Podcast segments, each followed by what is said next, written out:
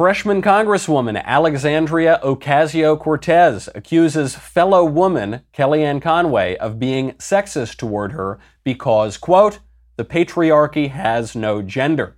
We will examine why AOC is wrong about gender, patriarchy, and everything else. Then, soccer star Megan Rapinoe agrees with her conservative critics about equal pay, and a judge rules that President Trump can't block people on Twitter. All that and more I'm Michael Knowles, and this is The Michael Knowles Show.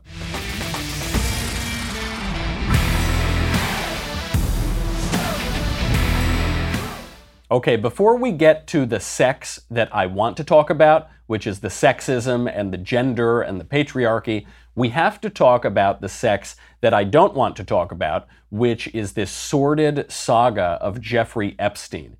Because I, you know how much I hate to point out that I told you so.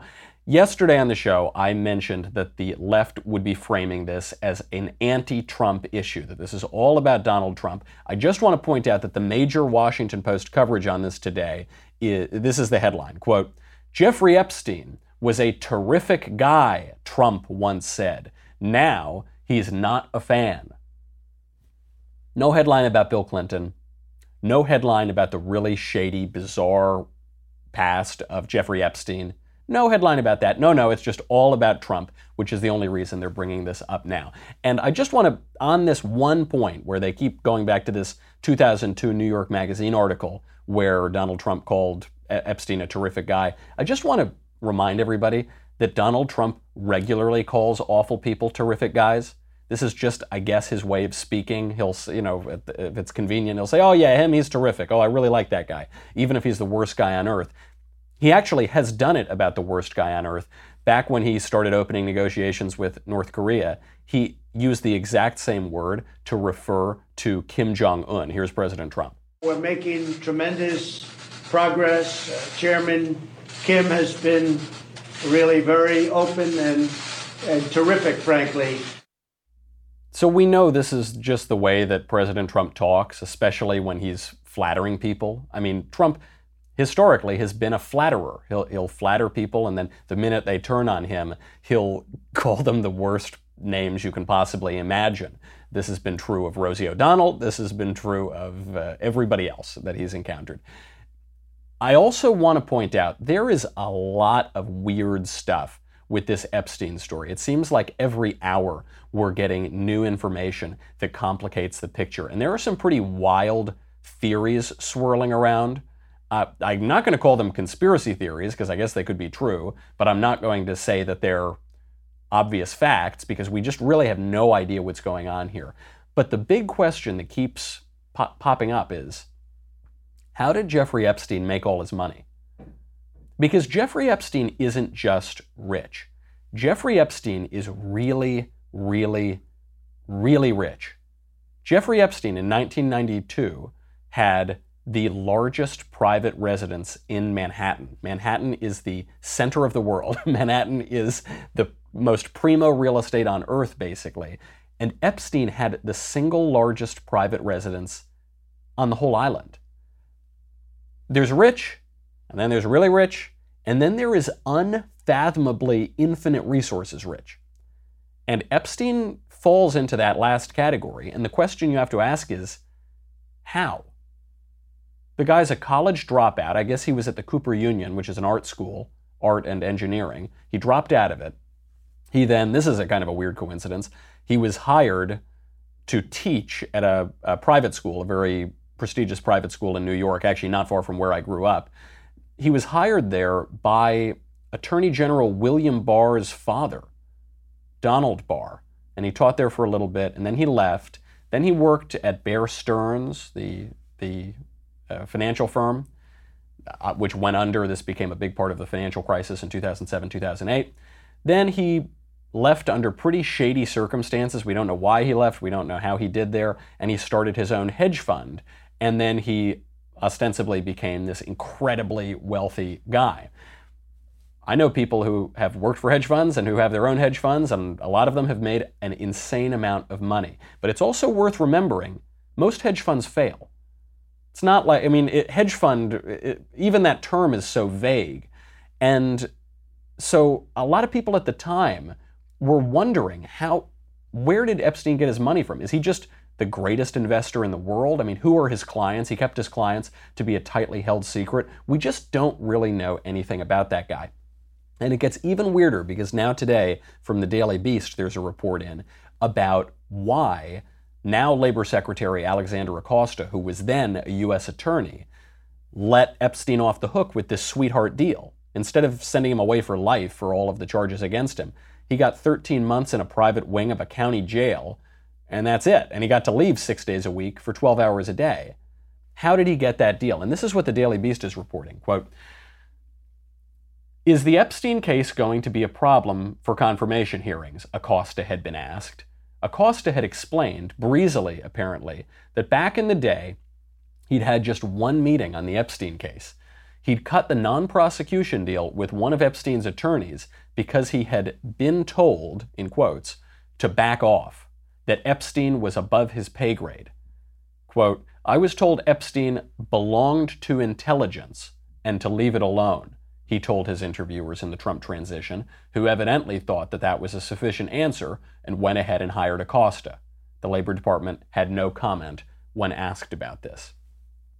This is the stuff of conspiracy theories. I mean, this, except it's being reported by the Daily Beast, which occasionally is a sort of mainstream outlet. You know, it's not like this is one of these really fringy sites. As far as left wing outlets go, Daily Beast is about as mainstream as they get. Now, before we jump to the conclusion that this is all some secret plot by the CIA or intelligence or whatever, it is possible that Acosta was just coming up with an excuse to explain why he bungled the deal with Jeffrey Epstein. I guess that's possible. Before we conclude that this is some crazy CIA plot to, I don't know, to have a sex ring or to entrap very powerful men, it's also possible that they were using, that the intelligence community was using Jeffrey Epstein as an asset for other purposes, maybe in the financial crisis. Maybe, I mean, the financial crisis was happening as this deal was struck. Maybe he was useful to them in the collapse of Bear Stearns. Maybe he was useful to them for other purposes. We just don't know. We don't know anything about this guy. And so the, th- the theories are swirling around. There, there is uh, one theory that the the person backing Epstein isn't a person at all. It wasn't just this cabal of you know zillionaires who all happened to like 13 year old girls or 14 year old girls. One theory that Ann Coulter brought up yesterday is that he could have had a state sponsor, that this was a state sponsored intelligence operation. I'm not saying that's what it was. I have absolutely no idea. Nobody else does either. But the question of how Jeffrey Epstein made his money who was funding him in the first place, is going to be central to uh, to the the rest of this case. And so we'll obviously we'll be following this as uh, as it builds. Now to get to the sex that I want to talk about. The sex that I want to talk about is AOC accusing Kellyanne Conway of being sexist toward her. Now you might have heard you heard that name, Kellyanne. That's a woman's name. So AOC, also a woman, is saying that Kellyanne, a woman, is sexist t- toward a woman. The reason why is that Kellyanne Conway on Fox News referred to the recent tiff between Nancy Pelosi and AOC as a cat fight. Here's Kellyanne. Those four female Democrats that Nancy Pelosi is those uh, is brushing back. I think they're all freshman members. A major meow moment, uh, brushing back in a huge cat fight uh, really ridiculing them, and they voted against the Democratic aid package. Meow indeed. Ooh, it was a catfight. That's not a sexist term, that's an accurate description. This was a particularly snarky battle that was going on between, especially Nancy Pelosi and, uh, and to AOC. Here's how AOC described it. Quote, Catfight is a sexist term Republicans use when two adult women happen to disagree with each other. The reason they find it so novel and exciting is because the GOP haven't elected enough women themselves to see that, in fact, it can be a normal occurrence in a functioning democracy. Meanwhile, the GOP nominated a woman for vice president in 2008, woman, one of our leading uh, uh, future presidential candidates is Nikki Haley, former UN ambassador, governor of South Carolina. I mean, you could go down the list. The GOP has a ton of women. And of course, Kellyanne Conway, a the the campaign manager for Donald Trump, first successful campaign a female campaign manager in American history, and a senior advisor to the president. So I don't think that eh, hit makes a whole lot of sense. But catfight isn't just a term used by Republicans, it's a term that everybody uses to describe when two women are getting uh, angry with each other. I mean, you could you could say a fight between two men is a bunch of knuckle draggers or a couple of Neanderthals. You hear those kind of terms as well. But then AOC gets to her main point, and this exposes the lie of the entire tr- gender ideology movement. We'll get to that in a second, but first, because I know what time it is, I know we've got to thank our sponsors over at Movement. You know how much I love Movement watches. I wear it all the time. I get compliments on it all the time. I've never gotten more compliments on a watch than I have on this one. And I think this is the coolest watch they have, although they have many cool watches. This is the Revolver Collection, uh, the Atlas version of it. I, I just love this thing because these guys, these two college dropouts who started this watch company, just get modern style. I mean, their watches, they're not just totally futuristic. They've, they draw on so much of the past, on those great watch eras of 1950s, 1960s, but then they update them. So it's not just rehashing something old. They're new, they're sleek, they're just fabulous. Now they have uh, mechanical watches, they have an automatic watch, the Arc design, which I love. I don't have it yet, but I really want it if anyone's listening out there. They're, they're just terrific, uh, a, a terrific product. And the best part of it is, as far as I'm concerned, if you went into a department store, they'd be three, four hundred dollars. If you, you order it online, I mean, because movement cuts out the middleman, you can save so much money. You can save, uh, you know, you're, you're getting direct prices. And especially for summer, you love their watches. Their sunglasses are fabulous. They, they, they make a very fun statement like the 90s skinny frames. They've got everything. They've got them all. Movement sunglasses have the same advantage. They start at just 60 bucks, no pair prices over $95, so you're guaranteed to find a style that you love with quality that doesn't break the bank. They've sold over 2.5 million products in more than 160 countries. The collections are always expanding. You've trusted them on their watches, you've got to trust them on their sunglasses. They just get style. Get 15% off today with free shipping and free returns by going to mvmt.com slash Knowles. See why movement keeps growing. Check out their expanding collection, mvmt.com slash Knowles, K-N-O-W-L-E-S. Join the movement. So then AOC follows this up and she gets to the actual point here that dissolves, I think, the transgender ideology. And she says, patriarchy has no gender. This is how she explains how a woman can be sexist against another woman. She says, patriarchy has no gender. Now, just as a simple point of definitions, I went to the Oxford English Dictionary. I thought maybe I'm wrong about the definition of patriarchy. No, it turns out AOC is wrong. Patriarchy, as defined by the OED, is, quote, a system of society or government in which the father or eldest male is head of the family and descent is reckoned through the male line. Father, male. Okay, that's, that's patriarchy. It does have a gender. So on the surface, AOC's comment doesn't make any sense. On the surface, the gender ideology, transgender ideology movement doesn't make any sense. But there actually is sort of, almost, an internal logic to it. And conservatives totally mistake how to deal with gender ideology and transgenderism. We make the mistake of trying to argue this point on scientific grounds. This is what you always hear. Let's just talk about the science. Forget religion, forget morals, forget philosophy. We just want to talk about the science or the chromosomes or the bi- biology or whatever. I know that's tempting because scientifically our points are correct, but gender is not a scientific concept. The way that the left is talking about gender, the way that AOC is talking about gender and patriarchy, is not scientific. Gender is not a scientific term. Gender was, was a term that was never applied to human beings in popular culture until about the 1960s. Gender was a term that was applied to language. You have gendered language, uh, really not so much in English, but in other languages. So, for instance, Latino has a masculine gender, Latina has a feminine gender. Pizza, the Italian word pizza, it ends in an A and it's got a female gender. But uh, I don't know. Pranzo, which is the Italian word for lunch, It ends in an O and it's got a male gender. The gender is a, a language term. The entire purpose of the left making gender into a description of people is to undermine science. It's, it's to separate sex from gender. You hear this all the time. I talk to conservatives all the time on campuses around the country, and I think even many conservatives believe this. They believe that there is a difference between sex and gender. I mean, in their defense, this is what they're taught in classrooms. This is what kids are now taught from kindergarten all the way through college or graduate school. The thing is, there is no difference between sex and gender. You can lock that away with the Easter Bunny and the Tooth Fairy. Sex and gender have no difference. We just have sex. And I can prove it to you. I can give you the argument that you can, you can use to show this to any leftist. I can do that in a second.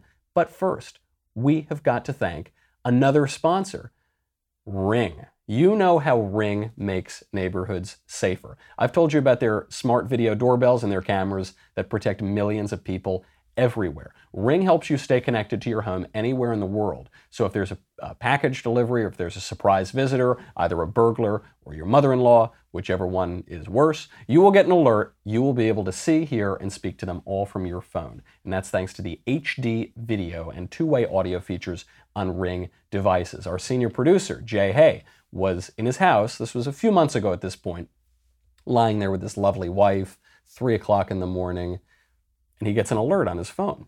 He sees someone's at the door. It's these two drug-addled weirdos who they Jay Hay lives in a kind of remote part of town. They didn't just happen to be walking down the street. They were casing the joint. They wanted to break in. They wanted to see if anybody was home.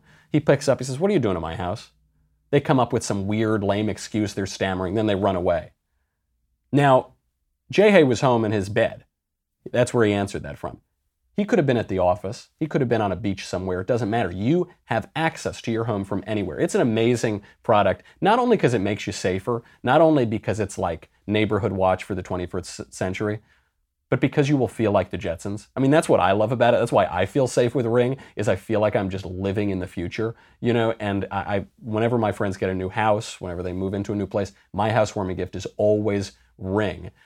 Part of the reason for that too is it's an amazing value. It's a great deal. I don't need to spend a zillion dollars on getting them a housewarming gift. I can give them a ring. I know they're going to feel cool and they're going to feel safe. As a listener, you have a special offer on a Ring starter kit available right now. With a video doorbell and motion activated floodlight camera, the starter kit has everything you need to start building a ring of security around your home. Get it today. Here's how you do it. Ring.com slash Knowles, K-N-O-W-L-E-S.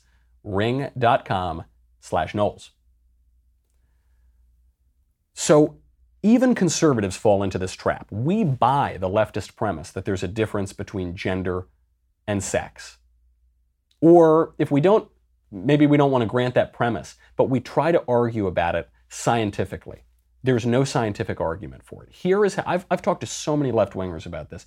They can never answer the ultimate questions. Here's how the argument goes this is what the left says they say sex is biological.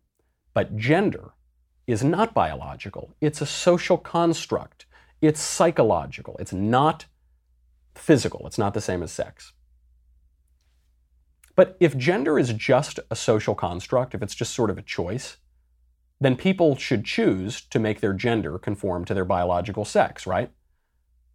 If you can just kind of choose your gender and it's just a matter of your personal will, then if you're a, biologically a man, but you identify as a female, and, and that's just a choice, then you should just choose to identify as a male. That's, that's much easier than going through all this awful surgery, mutilating yourself, changing every single bathroom in the country, right? Of course. But then what the gender ideologues will say is it's not quite like that. Sex is in the body, in you know the chromosomes or the genitals or whatever, but gender is in the brain. Okay, and you can't change your brain. Well, okay, except then that means that gender is biological. Then, there, then it's not a difference of biological and not biological because the brain is the part of the body. The, the brain is probably the most important part of the body. So then you have to conclude sex and gender are both biological. So how can your biology be both male and female? How can your biology be both you are a man and a woman? except in the exceedingly rare case where there's some confusion in chromosomes or in, in genitals, which is not what transgender ideologues are, are talking about. How can it be both one thing and not that thing? So, this is what they're coming around to now. This is the new stage of gender ideology. And it's where you hear phrases like biologically female penises. I had a gender uh, activist tell me once at the University of Michigan. She said, Yes, of course there can be biologically female penises. And of course there can be biologically male uteruses. Biological. See, because they want the language of science. But if that is the case, then the words male and female, the words man and woman, have no meaning. Because they can because the word male, in that case, can refer to either male or female. The word man can refer to either man or woman, and vice versa. They don't it's it's not that you're ch- even changing the definition of the word so much as you're just getting rid of the words altogether. Now, they get very confused on this and they always run away and they, they can't answer these questions. But I actually see what they're trying to talk about. What the gender theory people are trying to describe is not a scientific characteristic of people. They're trying to describe the soul. They're, they're trying to describe the difference between my physical body and my metaphysical soul. So, what the transgender ideologues say is on the physical level, I look like a man. You know, I got broad shoulders, I got a beard, I've got everything below the waist that makes me look like a man.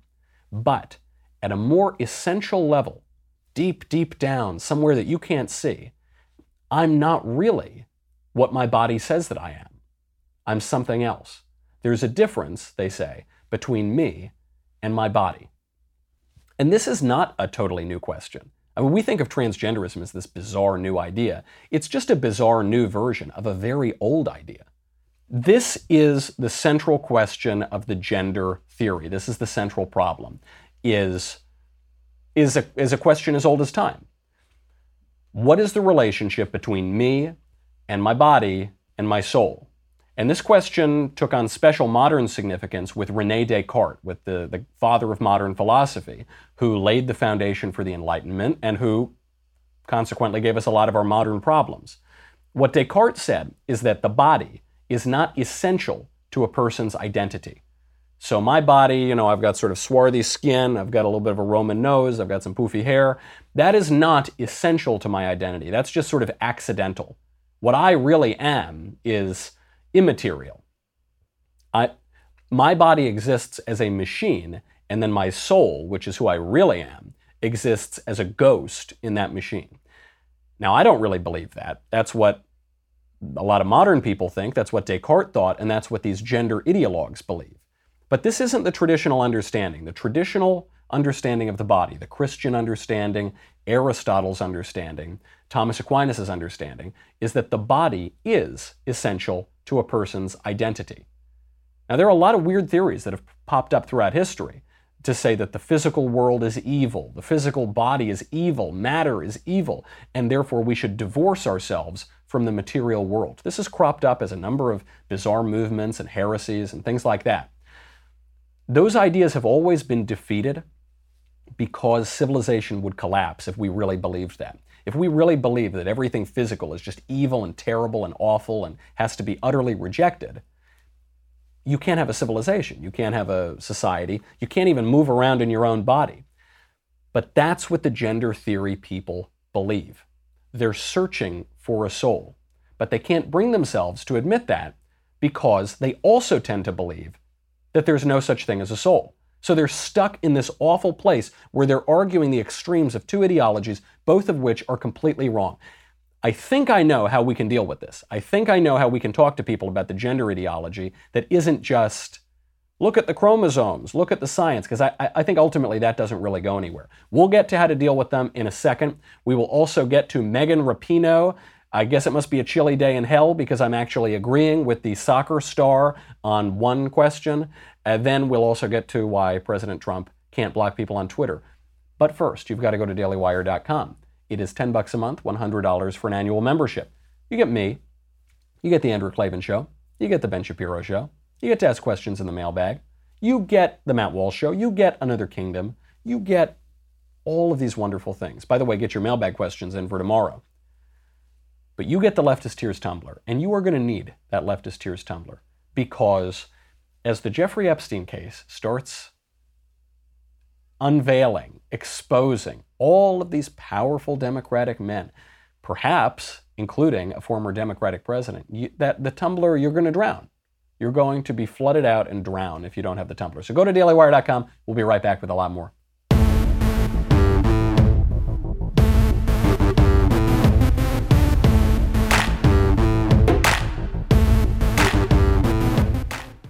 So the gender theory people are trying to describe the soul, except they don't believe in the soul because they tend to be materialists. They tend to think that only the physical world exists and all of the things that aren't physical, like love and joy and the soul, and that it's all basically just an illusion, that we're just matter, we're just kind of flesh, and that, that's all that we are.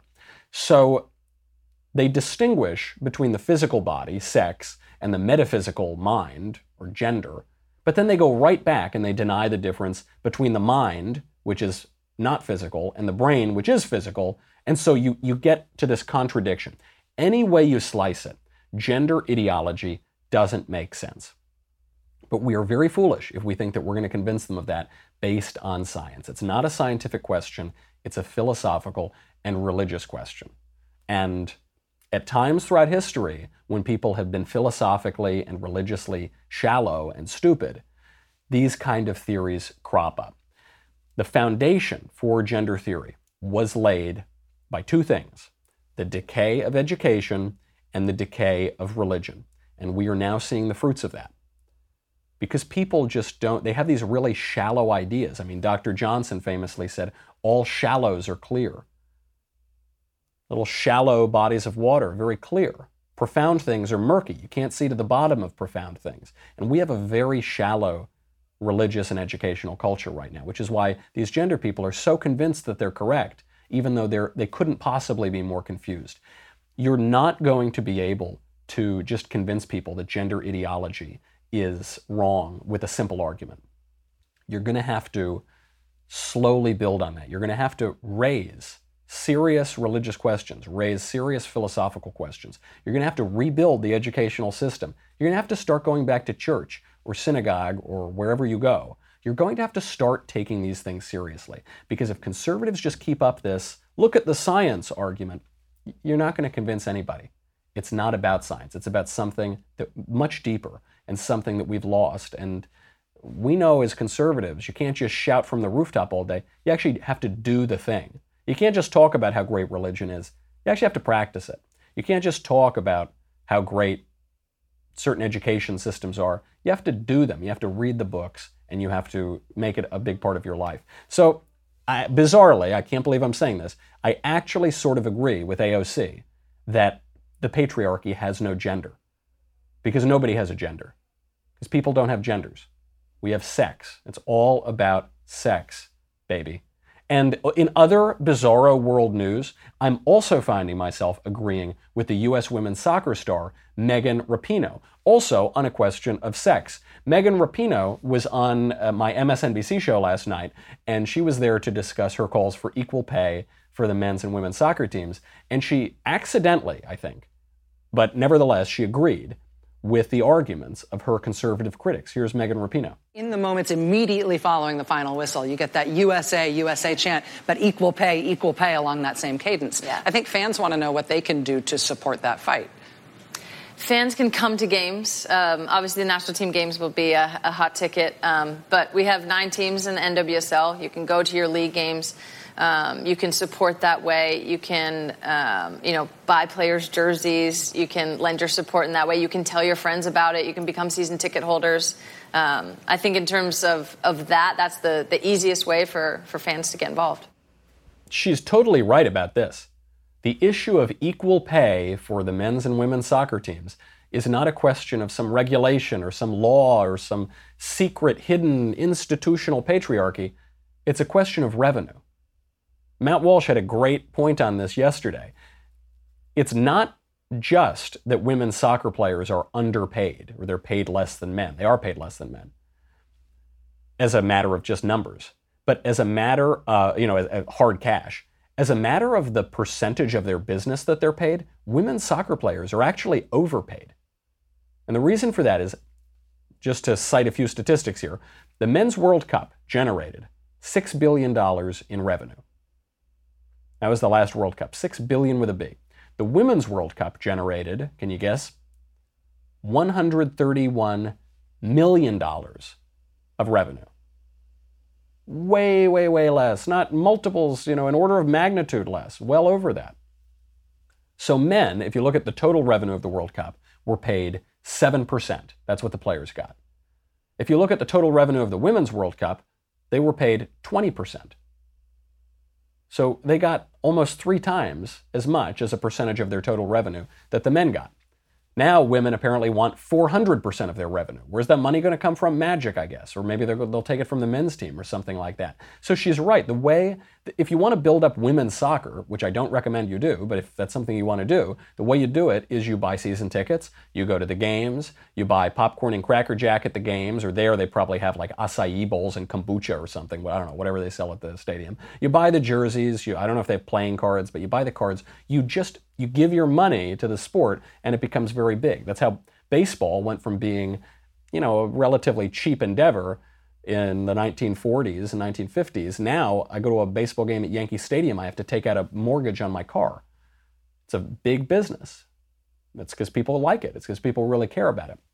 Now, I, I don't want to give the wrong impression here that I like Megan Rapinoe or that I think she's like a good figure in American culture. She is awful. And she exhibited in a video that has now gone viral with her holding her trophy why people really don't like her and why people really don't like the whole ethos around this women's soccer team. Here is what Megan Rapinoe thinks about her win. Is it she's so humble, she's so thankful to God, she's so thankful to all the fans? No, she says three words I deserve this. What do you have to say? This. What do you deserve? I deserve this. You deserve all of it. Everything. You deserve this. Oh, it's like everything that's wrong with feminism. It's everything that's wrong with this soccer team. It's everything that's wrong with leftism. I deserve this. I'm entitled to this. I'm so great. I'm so proud. I have nothing to be ashamed of. I'm the best thing ever. This is pride. I mean, we've been talking about pride, obviously, for the whole month of Pride Month. Pretty soon it's going to be Pride Year. This is pride, and people hate pride. Pride is a vice, pride is a sin.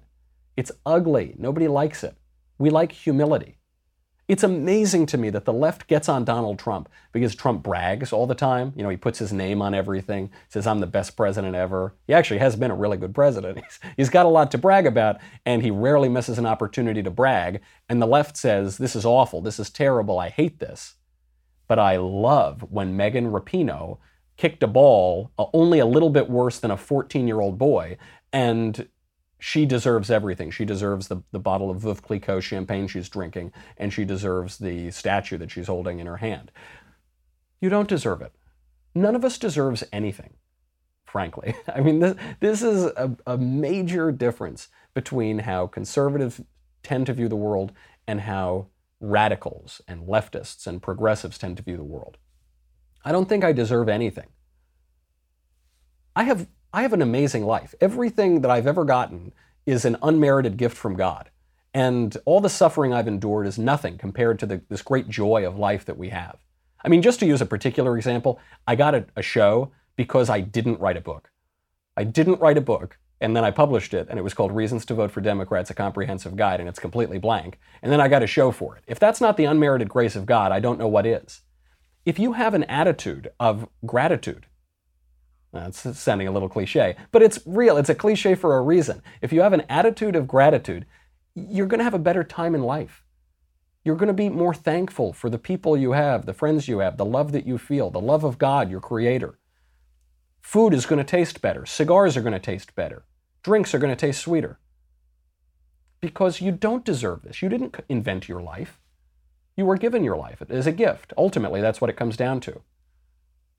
You didn't choose your parents. You're, you were given your parents. And, this is true for every. This is true for people who have disproportionate amounts of suffering. This is true of people who have relative privilege. I'm kind of agreeing with the left in that I'll check my privilege, but I'm not I'm not upset about privilege. I'm not ashamed of I'm happy for privilege. And we all have privileges. It's a wonderful thing. But she says I deserve it. I'm entitled to it. And it's why she always comes off as bitter and awful, and it's why that whole team is bitter and awful and and they hate their country and they, you know she at least hates her country and she she disrespects the American flag and she she has no sense of how unimportant she is. She has no sense of all the wonderful gifts she's been given, the, the God-given talents and the, the the ability to develop those talents and a country to support her, to send her abroad. I mean, it's just just terrible. And uh, it's not only a problem of women's soccer. This is a, a cultural disease that has spread particularly on the left, and you got to just cut it off at the knees. She doesn't deserve it. She doesn't deserve anything, and she's terrible. And only when she acknowledges that will she, I think, come to appreciate all the wonderful gifts she's been given.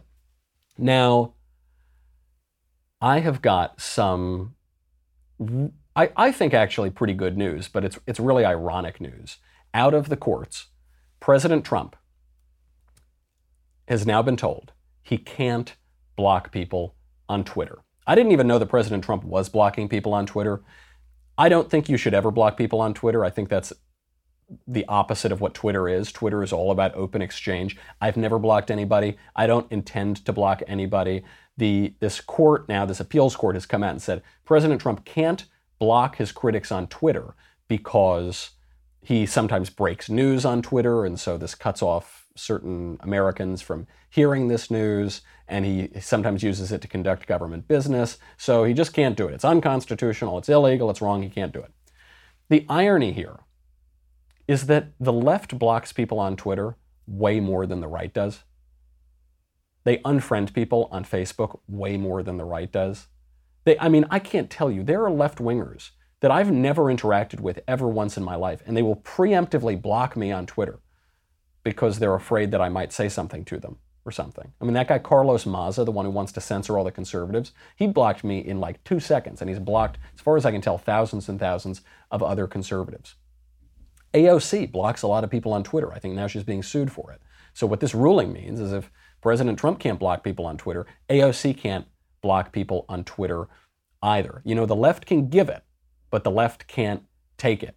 And I actually think this is a pretty good ruling. Some conservatives are a little upset that Trump is, uh, you know, being targeted, and it is true. They're going after Trump because he's Trump. But I'm all for it. I want open communication. I don't want to live in a world where we're blocking each other and we're siloing ourselves and we're censoring each other.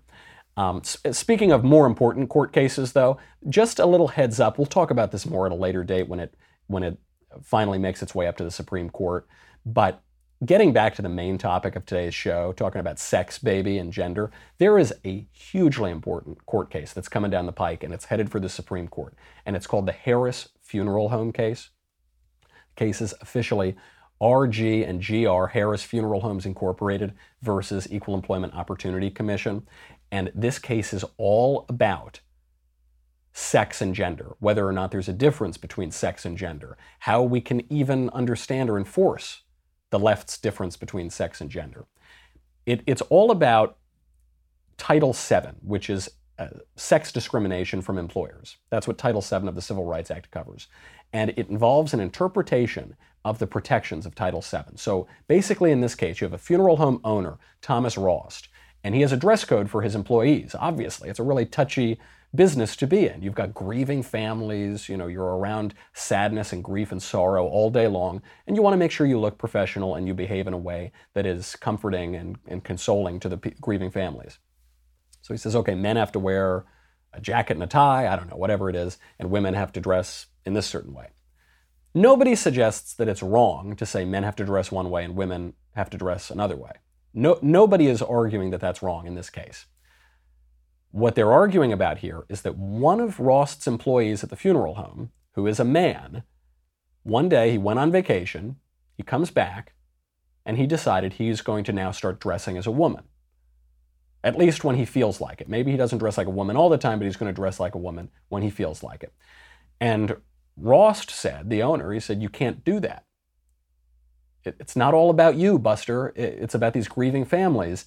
And if they see a giant man with a beard wearing a dress, like the guy in that video, you know, who's screaming at the employee at the bodega and he says, I am a woman. It's ma'am. Call me ma'am. That that's going to be distracting for grieving families. Obviously, that's the case. Now the employee sues, and this is going to make its way up to the Supreme Court. The question is Does Title VII of the Civil Rights Act say that employers can't discriminate on the basis of sex, which is what we've always interpreted it to mean, or does it say that they can't discriminate on the basis of gender identity? And what the left is going to argue in this case is that, of course, it always included gender identity. When the Civil Rights Act was passed, no one had any idea what this gender identity thing was. This was not, there was no, no one believed that there was a difference between sex and gender. But just imagine how this, if it were the case that a gender, uh, that it protected gender identity as well, and so therefore the funeral home guy has to let the funeral home employee with a big, big beard dress up in a dress, regardless of what the grieving families want. If that were the case, how is that going to be enforced? What if one day he decides to dress like a man and he says, Well, my identity today is a man?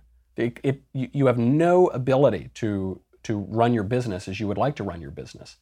But beyond that, uh, what the, the plaintiff in this case is arguing, the, the man who wants to dress like a woman, is he says, well, the way you can enforce it is if a guy can pass as a woman, he looks more like a woman, then he can be allowed to dress like a woman. But if he can't pass as a woman, then he can dress as a man. That's a reasonable uh, uh, agreement. That's a compromise. That is insane. And that is talk about the patriarchy. Talk about going back to arcane views of sex. You're now going to leave it up to an employer to decide if a woman looks womanly enough or ma- too manly or a man looks womanly enough or what? Are you kidding me? This is another irony of it is as feminism has long broken down so, uh, boundaries and said, look, if a girl wants to wear jeans and she doesn't want to wear a dress, that's okay. It doesn't make her less of a woman. A little girl can be a tomboy. A little boy can play with dolls. Now we're saying the opposite. We're saying women must look womanly. They must they must wear dresses. They must and men I don't know, they have to be cowboys. They have to wear jeans or something. They want to have it both ways on this issue. But this makes no sense whatsoever. I'm hopeful that this will win at the Supreme Court, but this is the issue. I mean, you have got this issue coming down the Supreme Court and you could have gender identity firmly implanted in American law all the way down from the Supreme Court. The stakes are very high. We're going to be following that case as we will all of these crazy gender questions. In the meantime, though, We've run out of time. So get your mailbag questions in. I'll see you tomorrow. I'm Michael Knowles. This is The Michael Knowles Show.